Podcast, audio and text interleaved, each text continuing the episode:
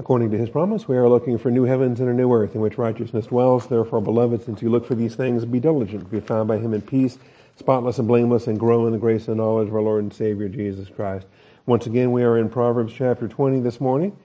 Proverbs 20. Last week we went uh, shopping in verse 14, and uh, we're going to pick up there and move on to verses 15, 16, 17, 18. We'll see how far we get here this morning. They're pretty easy verses. They practically preach themselves. So uh, we'll uh, we'll see it for what it is, and then again humble ourselves before God and His wisdom. Before we do get started, though, we'll take a moment for silent prayer to uh, make sure we're in fellowship, to humble ourselves, to receive instruction. Shall we pray?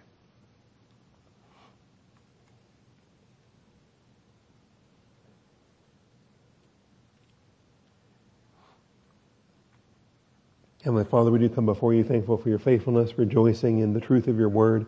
And Father, just humbled before your grace, before the wisdom of our scriptures.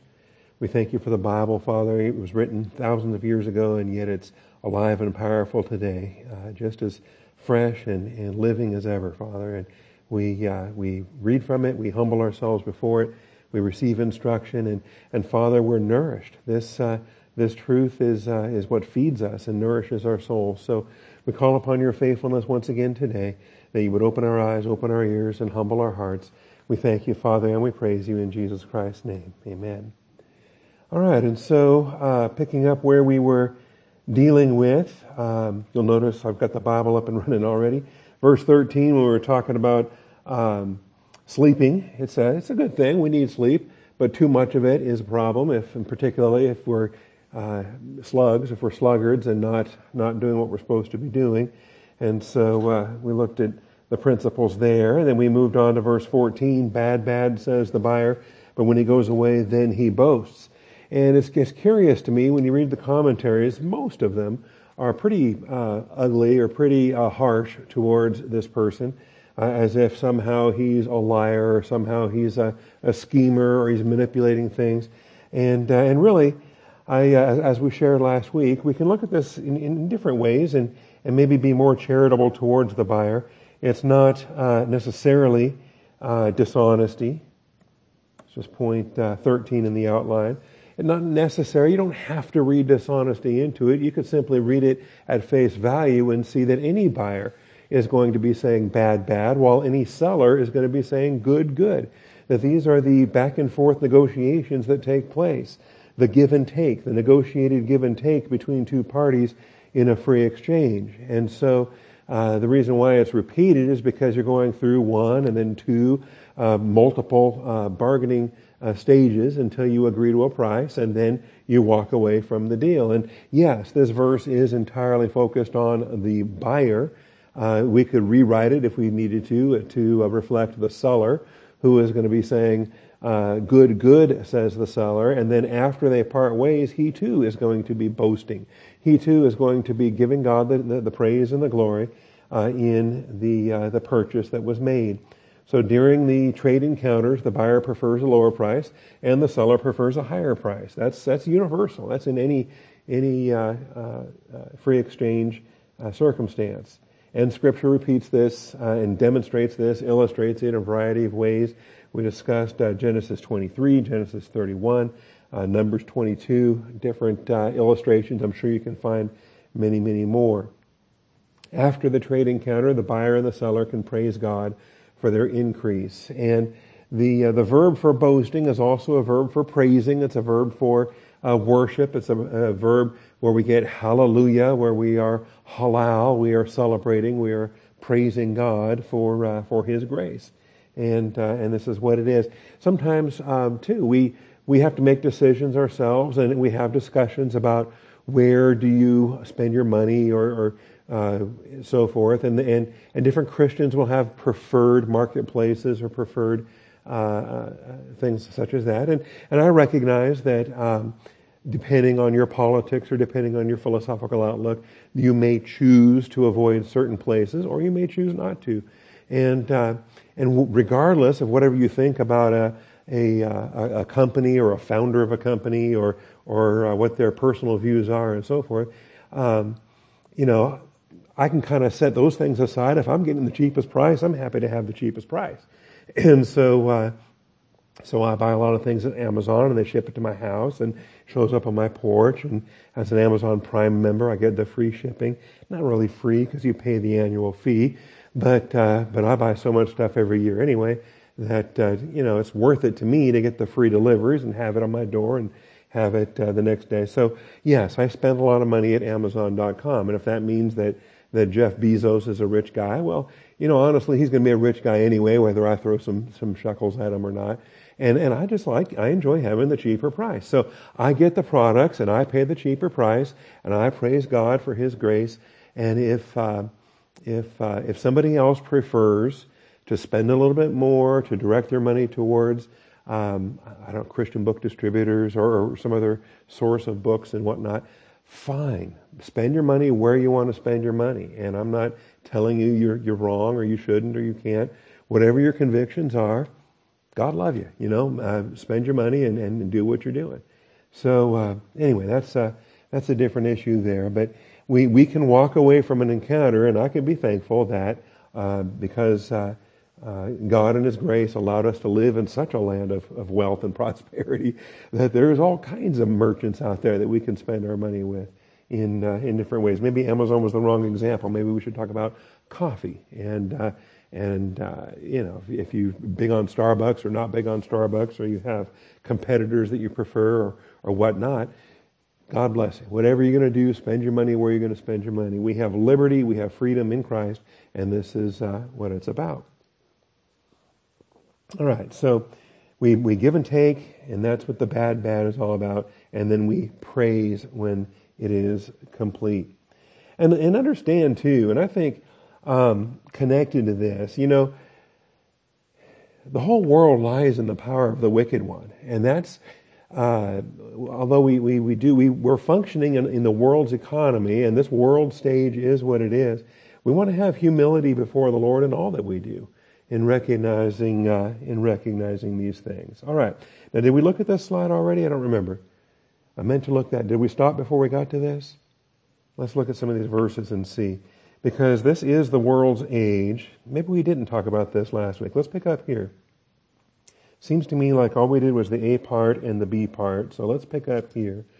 The world's business takes place in this world's age. We got to recognize that that we live in a fallen world and there's cheats out there and and and uh, and even if we find a local seller that we like uh, and we want to support them well they are connected to the whole rest of the of the thing who who are they banking with who are their associations connected with and uh, and so forth so let's pick up here Matthew 10 16 because I don't recall speaking about this a week ago yeah yeah here we go Behold, I send you out as sheep in the midst of wolves, so be shrewd as serpents and innocent as doves. As we do our business dealings and as we bargain and as we're, you know, buying cars and buying groceries and buying books and whatever we're doing, as we're contracting with different people, uh, we don't want to get ripped off. Who wants to get ripped off? Nobody does.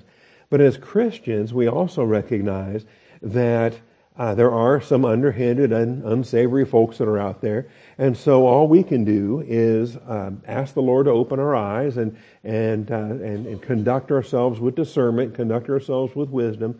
And then within the boundaries of what we can do, you know, we just have to walk by faith and trust the Lord otherwise and say, all right, Lord, here we go. And uh, uh we've done our due diligence. We've looked into certain things. Um, I believe this is, uh, this is what you would have for me to do. You know, I think this is a, a car mechanic I can trust. I think this is a, a, a an AC guy that I can trust. And anyway, I, am going to thank the Lord. You put this person in my life, and and uh, and so, for example, we moved to a neighborhood, and uh, there was a local automotive mechanic shop there, and I was thinking, hey, maybe that's where I should take my car since we live here now instead of the old neighborhood. And uh, and and then when I walk in, there's scripture on the wall and uh, and uh, he's got Christian literature in the in the waiting room. And I start talking to the to the owner and find out that he's a deacon at, at his at his church, right? And uh, one of the big Bible churches here in town. And so uh, I thought, hey, this seems to be to be to be God's provision. I thank the Lord for it, and uh, you know, I trust He's not ripping me off, you know. Uh, he tells me I need a, a uh, you know, a, a nine volt thingamabob. Well, okay, you know, and, and I'm as ignorant on cars as anybody out there, and he could sell me something that my car doesn't even have, and I wouldn't know it. And uh, I might find out later that, uh, that, that my car doesn't have a, a nine volt thingamabob, but you know, I'm trusting that the Lord has brought me. This is what I'm trying to say. That as we are, are uh, shrewd as serpents and innocent as doves, we don't turn into serpents. And we, we, we uh, at a certain point, we're just walking by faith and trusting the Lord in our innocence. He's taking care of us. And, uh, and we can thank, thank Him for that. All right, so we have a principle there in Matthew 10 and verse 16. We also have Luke 16. And some of these verses, too, don't do that. That was Control L, not Control G. Luke 16 and verse 8. This parable gives some people fits, and we taught it in the Life of Christ series, and it's, it raises some eyebrows, and you have to wonder because this, this servant kind of seemed like he was ripping off his master just as he was on his way to getting fired. And, uh, and he was he was writing down, uh, marking down the outstanding uh, debts and all this stuff. But Jesus praised him. This is listed as a positive example for, for how we live in this age. And his master praised the unrighteous manager. Know, when you back up a little bit and you see this, this guy, he's unrighteous. And, and he's about to get fired. He's been ripping off his manager. Remember this? There was a rich man who had a manager, and his manager was reported to him as squandering his possessions. That's the report. And he called him and said, What is this I hear about you? Give an accounting of your management, for you can no longer be manager. And the manager said to himself, kind of interesting, he doesn't have an answer for the, the, the master yet, but he's thinking to himself, what shall I do since my master is taking the management away from me? I'm not strong enough to dig and I'm ashamed to beg. And so he comes up with a plan. And his plan basically is to uh, kind of prepare for what comes next. Where is he going to land? He's trying to obtain a parachute so that he can at least land softly somewhere. And uh, I'm not strong enough to dig, and I'm ashamed to beg. Know, you realize what you're suited for, what you're not suited for, and he's in, he's in some trouble. So I know what I shall do. When I am removed from the management, people will welcome me into their home. So he's going to start to nurture some positive relationships with future clients that he's hoping to, to score uh, on this basis. So he summoned each one of his master's debtors and began to say to the first, how much do you owe my master? And he said, A hundred measures of oil. And he said to him, Take your bill, sit down quickly, and write fifty. And so this seems to be just a 50% markdown, just a, a slash, like a fire sale. And there's probably more, there's definitely more that we don't have recorded in this text that, that maybe we want to learn about, uh, but it's not necessary. If, if it was necessary to know more, then God would have told us more. This is all we're told. I have a suspicion that the number was not actually a hundred. That the, the steward knew what the real number was, but he requested the other guy to tell him the number. And um, whether that was the true number or not, we have no way to know in any event. So he said, We're going to give it here free and clear for 50. And he's going to get 50. And we just think, man, this the, the, the master, he just totally got ripped off. We think he's going to be upset when he hears this. He's not upset. When all of this is said and done, the master is actually well pleased with the work that this servant did to, to make, you know, to cut the losses and to, to get what he could get at the very least in, uh, in this way. So he says to another, How much do you owe? And he said, A hundred measures of wheat. And he said to him, Take your bill and write eighty. And the markdown is less, and whether that's because that's all the guy could pay or that's because that's the difference between oil and wheat, who knows? Okay?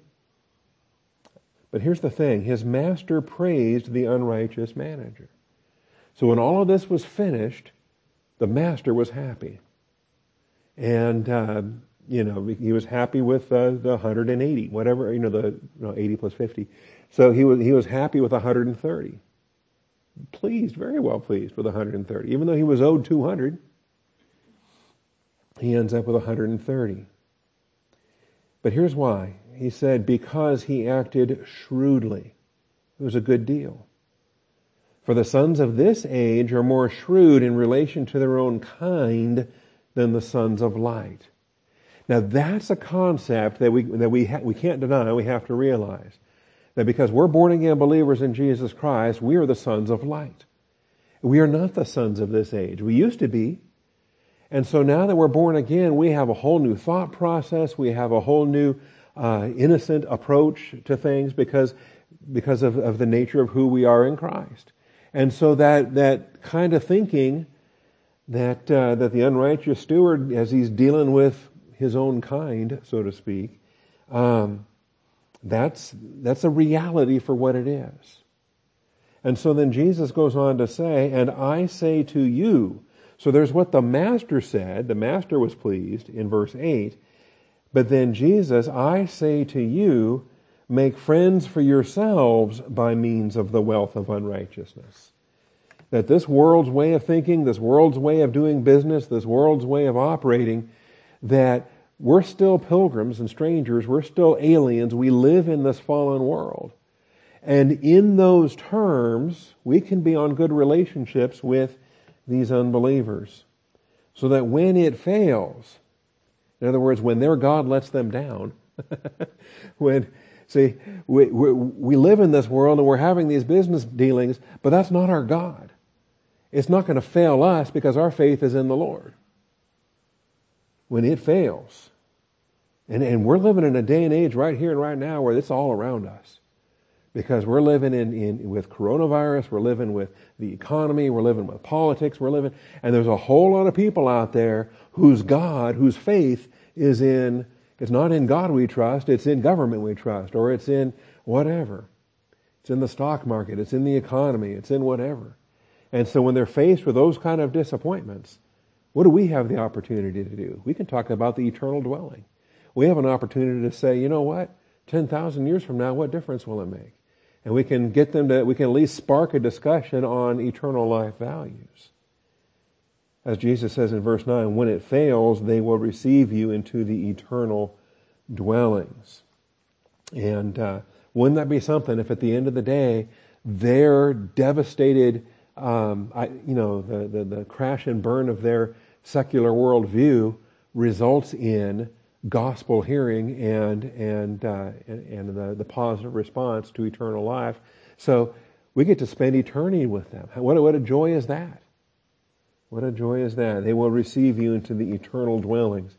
And you can think about that when we're fellowshipping with one another for all eternity and all their testimony is, man, I'm sure glad you gave me the gospel.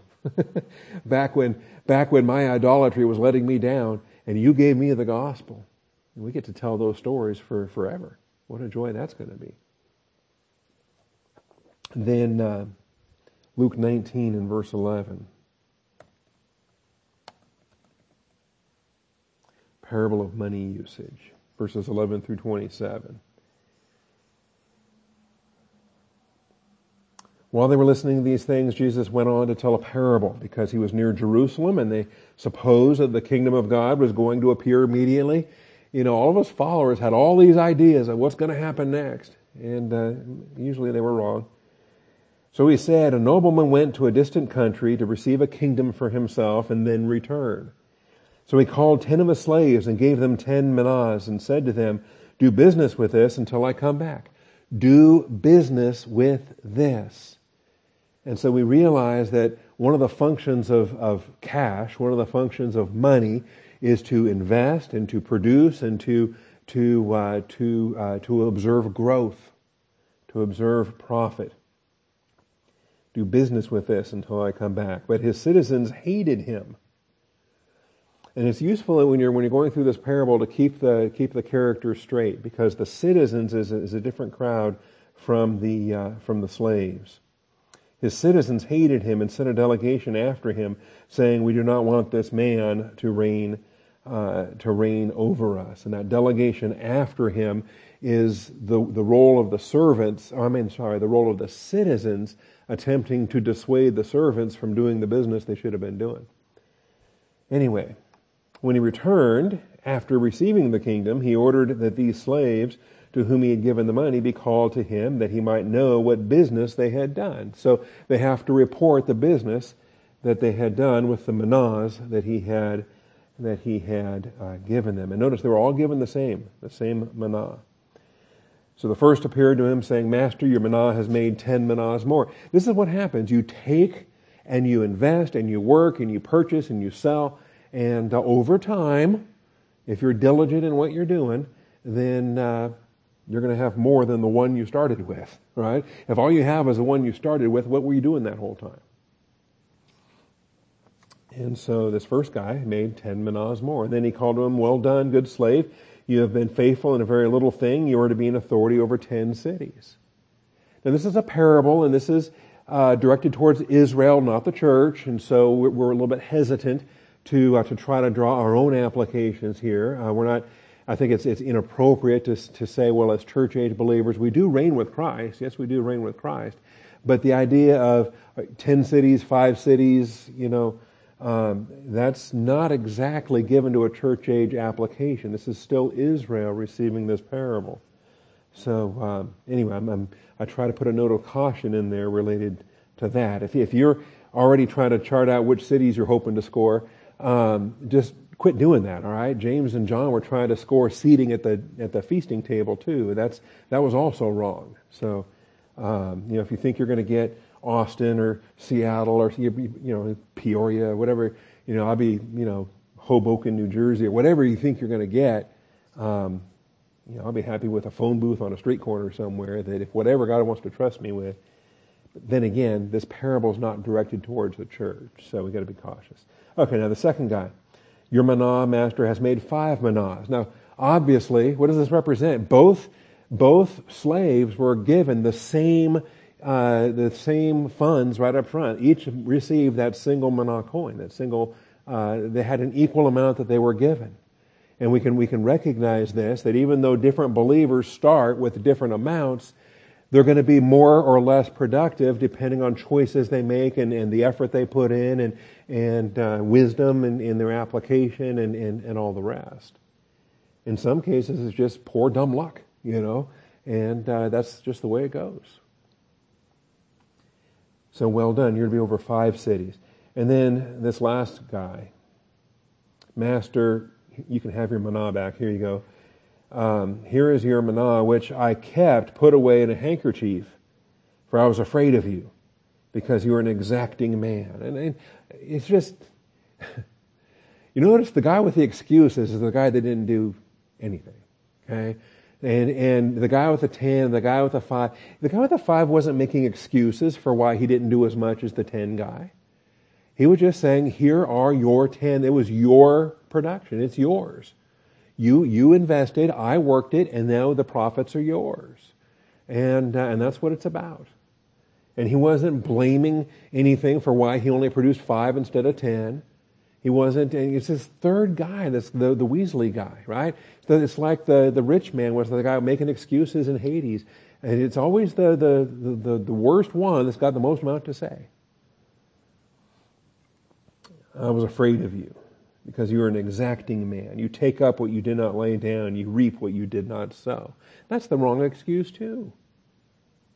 That's the wrong excuse. You were funded, you were given the, the coin up front. That wasn't yours, that was his. And so when you feel like the, the productivity from that should be yours because you did the, the sowing and the, and the laying down, and you think that you're the one that should be reaping and taking up, well, it's not your money. You're the hired laborer. He invested in you. Didn't have to invest in you. He could have invested in somebody else. So when you think that that the, the produce of your labor should be yours, think again. Did you invest the startup fund? He's the one that risked his capital. It's a big deal. This is where um, the, the, the, labor theory of value is off track because it, it, it completely dismisses the, the, uh, the, the, capital risk, the, the investment that, uh, that was put into whatever endeavor this is we're talking about. All right, well, he said to him, By your own words I will judge you, you worthless slave. You know that I'm an exacting man, or did you know that I'm an exacting man, taking up what I did not lay down and, we, and reaping what I did not sow? Then why did you not put my money in the bank and having come, I would have collected it with interest? well, problem is, putting it in the bank means there's there's records, right? They know well, where'd you get this manna? Whose money is this? And and there's a there's a paper trail. Plus, again, there's going to be interest. That wouldn't be his either. It would go to this this master. It said to the bystanders, "Take the manna away from him and give it to the one who has ten manas." So there's a there's a reward for the most productive. And uh, they said to him, "Master, he has ten manas already. So what?" They notice they these are the bystanders. And then I'm not impressed with the bystanders either, you know. But they seem to think it's not fair. Well, what's fairness have to do with anything? It's his manna, and he just got ripped off. So he's going to uh, entrust it to the guy that's going to be productive. To everyone who has more shall be given. To him who does not have, even what he does have shall be taken away. See, he who does not have, why does he not have? Well, because he had and he squandered. Even what he does have shall be taken away. And for those who claim they don't have anything or that they, they, they're disadvantaged or, or whatever, whatever, whatever, all of that is just excuse making. You have what God's given you. Are you faithful with where God has placed you, with who you are, where you are, what you have going on? All those circumstances are in God's control. And instead of whining about, comparing about who's better and who's worse and who has more and who has less, are you being faithful with what you have, with where you are, with, with who He's called you to be? All right. And if not, then you're an enemy. These enemies of mine who do not want me to reign over them, bring them here and slay them in my presence. Ooh, you don't want to be there either. so the citizens, the bystanders, the enemies, the different characters of this drama. They're important to keep straight. All right. So in conducting business, we've got to have humility, and we've got to have grace, and we've got to realize that all that we are is by the grace of God. All that we do is by the grace of God. What he's expecting of us is, is faithfulness. What he's expecting of us is to be obedient and humble before him in all that we do. You notice he didn't yell at the guy who only made five. He was pleased because the, the guy was productive and he did what he did to the best of his ability in the grace of God. See? And so we, we stand before the judgment seat of Christ and we're not going to be whining and weaseling and making excuses. We're just going to stand there and whatever the reward he chooses to bestow is what he chooses to bestow. That's his business. That's his good pleasure. And all we can say is grace anyway. It's all by the grace of God. How about Leviticus? He said, I'm going to go to the Old Testament and find out, I'll do that, Control G, Leviticus 25. And you know, it's curious to me. Humility before the Lord is always in order. And, and um, under Mosaic law, when we, go, when we go to Leviticus 25, we see here, um, they had, uh, they had a circumstance called the Jubilee year. They would have uh, a year of freedom every seven years, a Sabbath year, and then after a Sabbath of Sabbaths, after seven cycles of seven, then the 50th year is, is a Jubilee year. And there's forgiveness of debts, there's restoration of land uh, allotments, there's, there's restoration of things that had been lost previously. And um, you might suspect a carnal mind would try to gauge things and, and maybe be a little underhanded and shady if that Jubilee was coming up. Okay?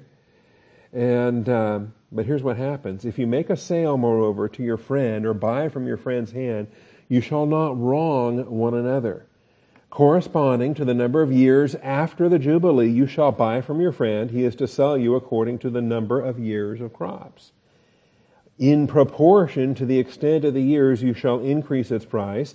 In proportion to the fewness of the years, you shall diminish its price, for it is a number of crops he is selling you. So you shall not wrong one another, but you shall fear your God. I am the Lord your God. So don't manipulate things in your favor. know them for what they are because God knows them for what they are. And He's already factored in the, uh, the, the Sabbath year every seven, the, the Jubilee year every 50. He's already factored that in, so don't worry about it. Anyway, it's a curious text to me there in Leviticus 25, 14 through 17. We also have James, James 4, 13 through 16. We always have to have grace. We always have to have wisdom in all of our business dealings. Come now, you who say, Today or tomorrow we will go to such and such a city and spend a year there and engage in business and make a profit. Slow down now, Chief. You don't know. Just one day at a time, okay? And, and put your plan in place. Nothing wrong with that. Nothing wrong with a one year plan, a five year plan, a 10 year plan. There's nothing wrong with that. So long as in all of your planning, you have the caveat God's will be done, right? Subject to change. That this is my intention. God judges the thoughts and the intentions of the heart. And you give it to the Lord and say, Lord, this is my design. This is my plan. This is my intention. If, if this is not your will, then overrule. Make your will known. Close this door. Because this is, this is what I intend to do. So, um, what you should say is, if the Lord wills. He says, you do not know what your life will be like tomorrow, and you are just a vapor that appears for a little while and then vanishes away. So let's just function as vapors and trust that God knows what He's doing. Instead, you ought to say, if the Lord wills, we will live and also do this or that.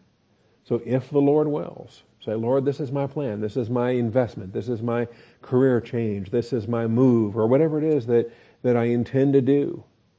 Say, Lord, here you have it. So, for example, and I asked you guys to pray for this, uh, in year after next, I intend to do a Through the Bible series and I'm starting to, to prep it and starting to, to, to uh, get the material together and start to chart out what 365 Bible classes would look like in a calendar year and, uh, and how to cover the 1189 chapters and how to, on a week by week basis, how to schedule that and all these things. And um, prepping the, the, the, written notes by adapting what we did 20 years ago. And, uh, but the Lord may not want that to happen. If he wants to shut that down, I'm telling him, Lord, shut this down. I'll only do it if he wants me to do it. If he keeps the door open, and so far it seems to be open, then uh, then there you have it. But I, you know, if if I get everything ready to go and New Year's Eve we're ready to go, and boom, it's uh, January first of 2022. Well, January second will be a Sunday morning. Uh, if I've already looked at the calendar, January first is a Saturday, January second is a Sunday. Uh, so we're going to start January 2nd and teach four times that day two in the morning, two in the evening. But you know what? If all this is ready to go and then the rapture of the church happens, I'm great with that. Okay? I am rapture ready. I'm not going to complain or tell Jesus, hold on, I, I need one more year. No, if that trumpet sounds or whatever his plan is, whatever his plan is, for whatever we do, it's Lord willing. Lord willing and rapture pending, of course. So, you ought to say, if the Lord wills, we will live and do this or that. But as it is, you boast in your arrogance, and all such boasting is evil. And so, you know, God's got His calendar, and and we're just living day by day, and uh, this is this is how we function. Living in this fallen world. Do we get cheated every now and then? We probably do. I'm sure we do. We get ripped off. Yeah, and, and maybe, uh, and even maybe a Christian businessman rips you off worse than the unbeliever ripped you off. Ever have that happen? That's heartbreaking. But hey, that says before the Lord as well. And uh, whatever else he chooses to do. All right.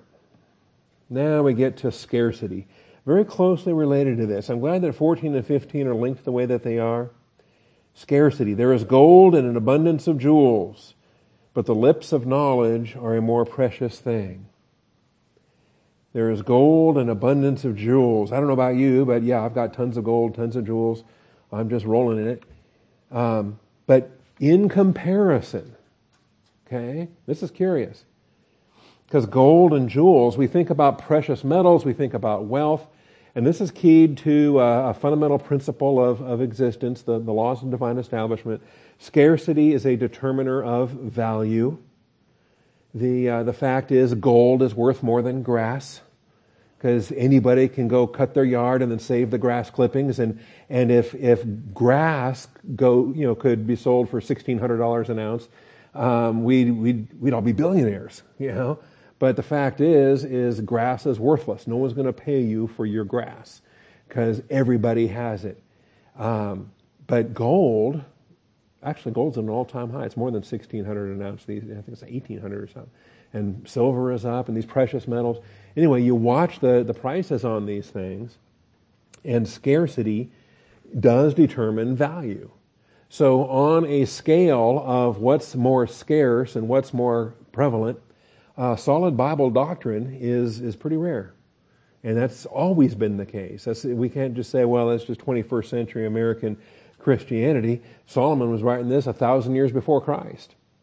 The lips of knowledge are a more precious thing. Because how many people are saturated with doctrine and able to give you divine viewpoint when you ask them for, for spiritual wisdom? See? Obviously, around here we, we do better. Present company excluded. I'm not preaching to any of you guys.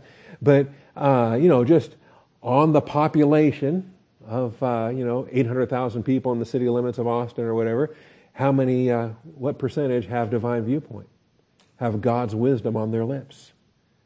And, uh, you know, is that more or less than, than uh, how many have gold and an abundance of jewels? I think a lot more people are accumulating the mammon of this world's wealth than are accumulating the uh, eternal wealth of God's Word. I don't think I'm a lunatic for estimating that, my suspicion, based on what I see. All right. So scarcity is a determiner of value. There's two things. It's not the only determiner, by the way. It's not the only determiner. There's a flip side to the scarcity. What's the flip side? demand. Supply is one side, demand is the other side. So something could be very scarce, but if nobody wants it, who cares? if there's no demand for it, without a market for it, without demand for it, it's like, uh, you know, buggy whips. Buggy whip, nobody's making buggy whips anymore. There's probably somebody, but, but basically, you know, so buggy whips are, are very scarce these days. There's a scarcity of buggy whips, but that's okay because there's also not a demand for buggy whips. And uh, so scarcity is not the only determiner, there's also the demand. But when demand is high, if there's a market for something, if there's a, if there's a demand for it, then based on that demand, scarcity is going to be a determiner of value. It's going to drive the price. And price and value are not the same thing, but we, we, uh, we understand that. All right. So scarcity. Um, there's a remarkable context here for 1 Kings chapter 10 and verse 21, talking about how wealthy was Solomon's economy. And, and if a nation, if a person, if uh, when you, tra- I mean, when you get to a certain degree of, of, when you reach a tax bracket beyond anything that anybody else can even understand, then you have a, an economy of scale that's just off the, off the charts. Um, and that's where Solomon was. All of King Solomon's drinking vessels were of gold. Right? That's, that's, that's amazing. Okay? No, uh, no Tupperware in his, uh, in his kitchen uh, cabinet. Not even, you know, fine crystal or whatever else. All the vessels of the house of the forest of Lebanon were of pure gold. None was of silver. It was not considered valuable in the days of Solomon. Silver, yeah. The price of silver just plummeted to nothing because it wasn't compared. They had so much gold lying around. Who, who even needed the silver?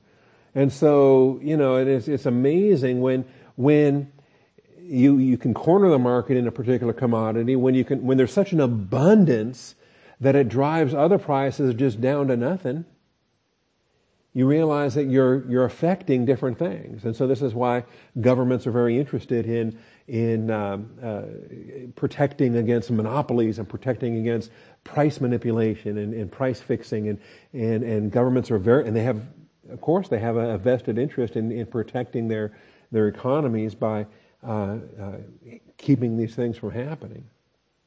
But this is a curious statement here that there was so much gold that uh, silver, it was not considered valuable in the days of Solomon. For the king had at sea the ships of Tarshish with the ships of Hiram. Once every three years, the ships of Tarshish came bringing gold, silver, ivory, and apes and peacocks. Isn't that interesting? I don't know what the commodity market was like for apes and peacocks, but um, it just demonstrates that when you have this wealth and when you have the capacity, and right now the United States of America is the, the global, um, I mean, we're, we're the ones that, that sail the oceans and bring goods and services in from the four corners of the earth. And uh, because we, we have the money and the wealth and the, the, the freedom to do so.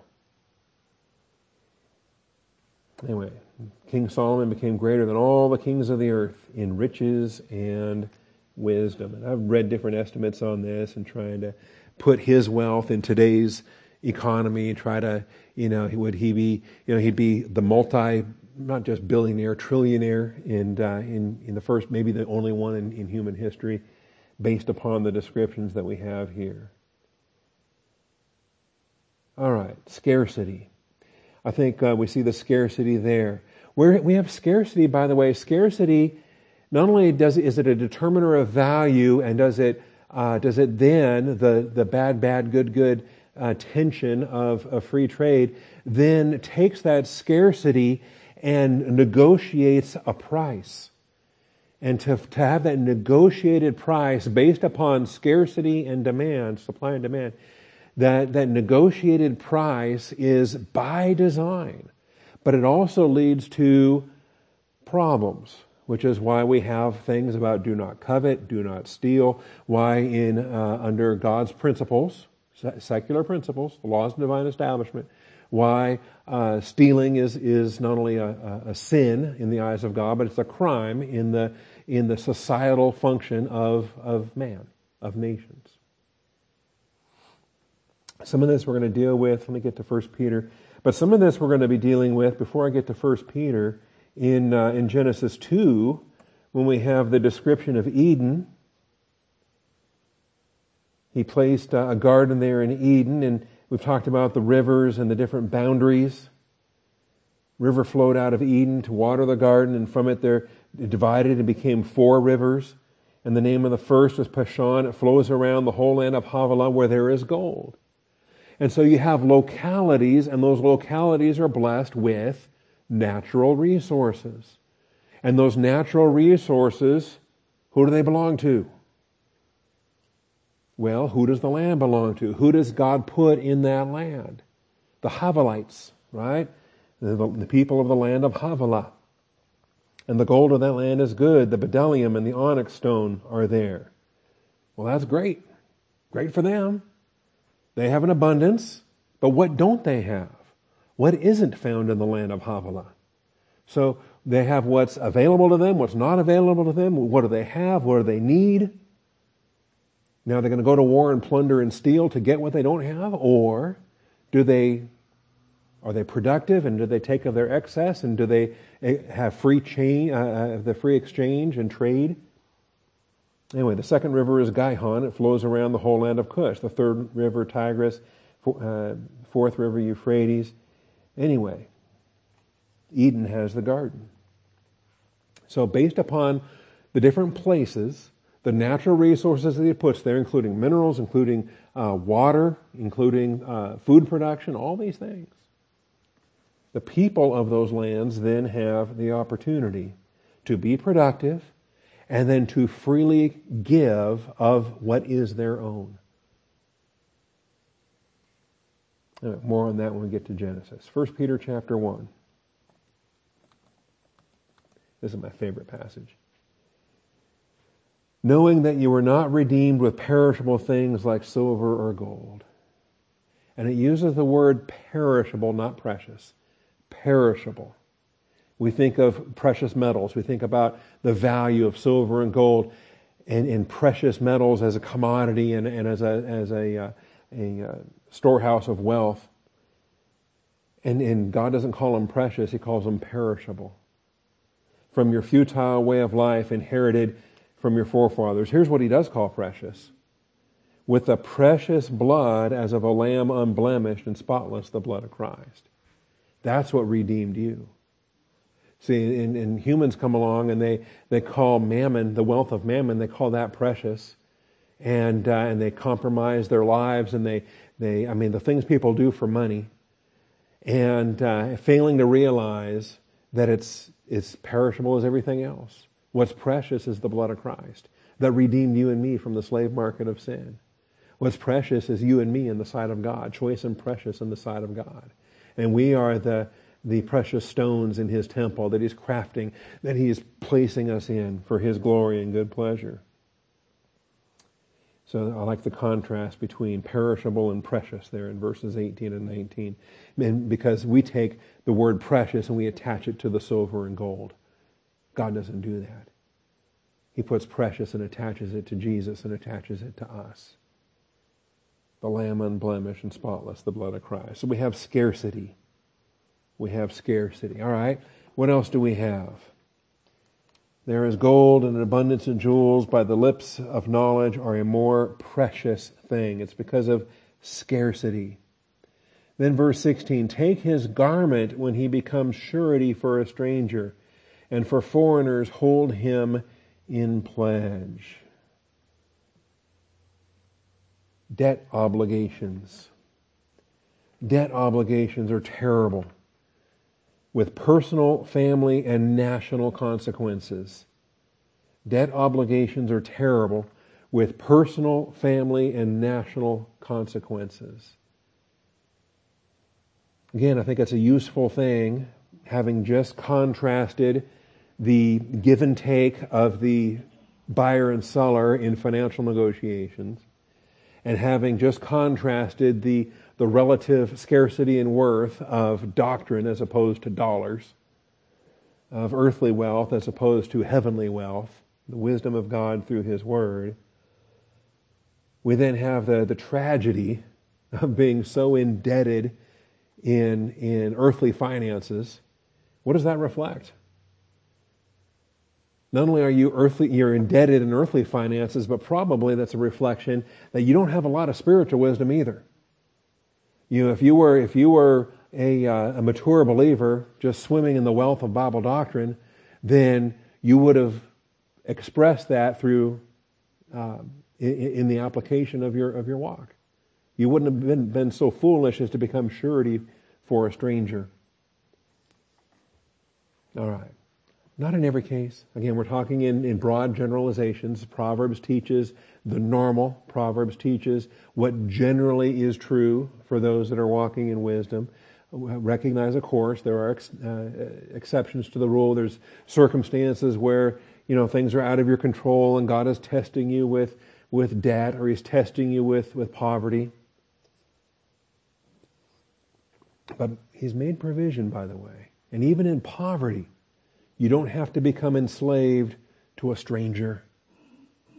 He's got a system designed whereby you have a, uh, in Israel, it was their families, clans, and tribes, and, and the nation. Uh, in, in the church age, it's the body of Christ. We have one another to provide for one another and love for one another. So to become uh, uh, surety for a stranger and held in pledge for a foreigner there's no excuse for that. What are you doing that for? That's open defiance against the, the, the Word of God, as we've seen several times. All right. So these debt obligations, they're terrible. And Scripture warns us, you know, to owe nothing to any man, but to love one another. And and the idea when you're in debt, you're a slave. And you're a creditor, you're you're the slave to the to the creditor personal, family, and national consequences. And they're all in view here. This one verse has all of them. Um, because we have strangers and we have foreigners in the same verse.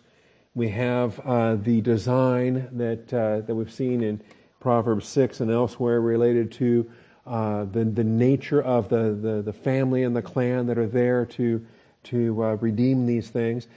this is the doctrine from the book of Ruth, by the way, where the near kinsman is able to redeem the, uh, the, the property, the lost um, possessions of the, of the family. This theme was introduced in childhood and it's repeated and repeated reminders have been given in adult capacity. Proverbs 20 is not the first time we've talked about debt, talked about being surety, talk about actually inappropriate business relationships where you sign your name to his risky scheme. Why are you doing that? For a stranger? For a foreigner?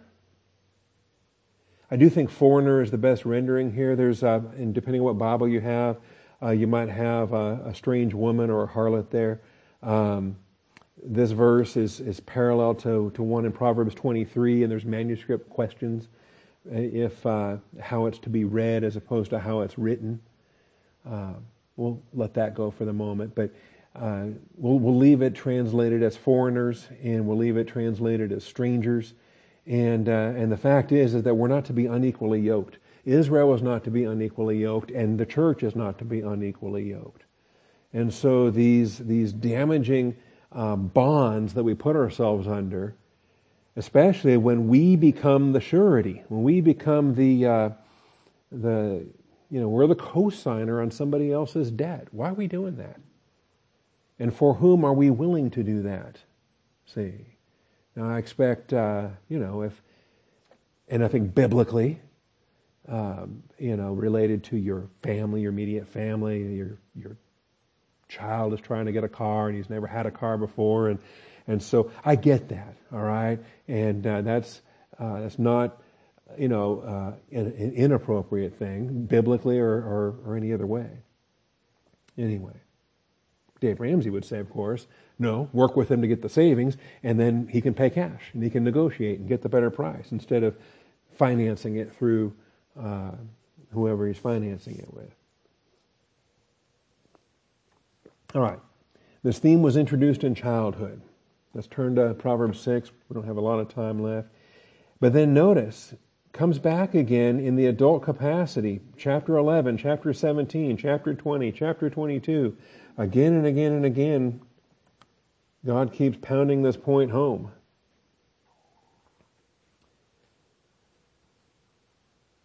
Something that tells me that if he's going to say something over and over and over again, there's a reason for it. That uh, it's, it's an important deal. My son, if you have become surety for your neighbor, have given pledge for a stranger, what are you doing? Why are you doing that? Now, yes, we're supposed to love your neighbor, right? Love the Lord your God, love your neighbor as yourself. But loving your neighbor is not being unequally yoked with him and, and uh, becoming his surety, becoming his pledge. My question is, what, what family is this neighbor a part of? What clan is this neighbor a part of? Why is his family not business partners with him? Why is it that he's turning to me instead of his family? That's a, that's a big red flag. If you have been snared with the words of your mouth, have been caught with the words of your mouth, do this then, my son, and deliver yourself. Wow, that's pretty serious. When Scripture says go save yourself, that stands out because most of the Bible says you can't save yourself. Jesus is your Savior. He died on the cross for your sins. So for, for eternal life in Christ and payment of your sins, obviously, nobody can save themselves. But to use language like this, this go save yourself imperative, that, that's not accidental. And he's using that in a very blunt way, in a very um, forceful way to, to wake up a, a believer that says, wow, I am in a, in a debt bondage here. I'm, I'm linked together in a terrible thing, and I got to get out of it. I got to get out of it. Somehow I got to break this contract. Somehow I got to be free from this, and whatever it takes, which is extraordinary. Because in most circumstances, your yes is supposed to be yes, your no is supposed to be no. You don't want to take a vow. You know, you've given your word. Now you're trapped. You're financially enslaved to this neighbor, and you're in trouble. So do this then, my son, and deliver yourself, since you have become You have come into the hand of your neighbor. Go humble yourself and importune your neighbor. Whatever it takes. Your pride is, you can't have pride in this. You're just completely humiliated. Humble yourself, importune your neighbor, beg. Give no sleep to your eyes, no slumber to your eyelids. Deliver yourself like a gazelle from the hunter's hand, like a bird from the hand of the fowler. Today is not too soon. Do it now, as quick as you can. Get out from that debt. Get out from that contract. Get out from that duty, that obligation. Whatever it takes. And do you take a hit for it? Do you take a financial loss? Whatever it takes. You shouldn't have been in this spot in the first place. Get out of it now. Because the, the damage done, the longer it goes, is going to be even worse. Okay? So stop the bleeding, cut it now, get, get free. That's quite a warning. And uh, the language there is severe. We taught that back in the chapter 6. And so then it comes back again and so in, in chapters 1 through 9, you understand that's the parental wisdom portion of the book. These are parents that are pleading with their children, giving the principles, saying, My son, my son, and all of that. This is what you learn in childhood. These are the principles that you glean. Then in chapters 10 and following, Proverbs 10 through 24, is that you're now in an adult capacity. You're standing before the Lord in society to, to function in wisdom or not function in wisdom. And so again and again and again, we have this principle restated. Proverbs 11:15 He who is guarantor for a stranger will surely suffer for it but he who hates being a guarantor is secure why are you the guarantor and especially for a stranger again God has designed Israel to function within their families within their clans within their tribes and so things are kept close. And then normally those things are kept close. They're, they're strengthened by marriage ties. They're strengthened by uh, the negotiations between families and clans as sons and daughters are given in marriage. And so the, uh, the mutual productivity of a clan and a tribe uh, can help to absorb some of the individual losses of the uh, of individual families or, or knuckleheads making bad choices. Okay, and then knuckleheads making bad choices can be, you know, dealt with by a friendly uncle or a, a father with wisdom, a patriarch that that that that you know disciplines the young man and says, "Hey, quit doing those things. Make better choices." And things are kept local. Things are kept close. Not for a stranger, not for a, a foreigner, not for a harlot. I'm uh, almost out of time, and I stole two minutes from you last week. I remember that. I'm going to not uh, not go over this week. I should quit now to give you one of those two minutes back. All right. Proverbs 17, 18, and Proverbs 22, verses 26 and 27. We'll pick up here next week, Lord willing, and rapture pending. Father, thank you for your truth. Thank you for your faithfulness. Continue to bless this series and give wisdom, Father. If if we do it through the Bible year in 2022, then Proverbs will be put on hold. Uh, everything will be put. Genesis will be put on hold. Father, um, it's in your it's in your hands, and we're humbling ourselves. Uh, the more we think about it, the more we prepare. It gets exciting. So, Father, um, feed that excitement. If that's the zeal that you would have put forth, and uh, just thank you and praise you, Father, in Jesus Christ's name. Amen.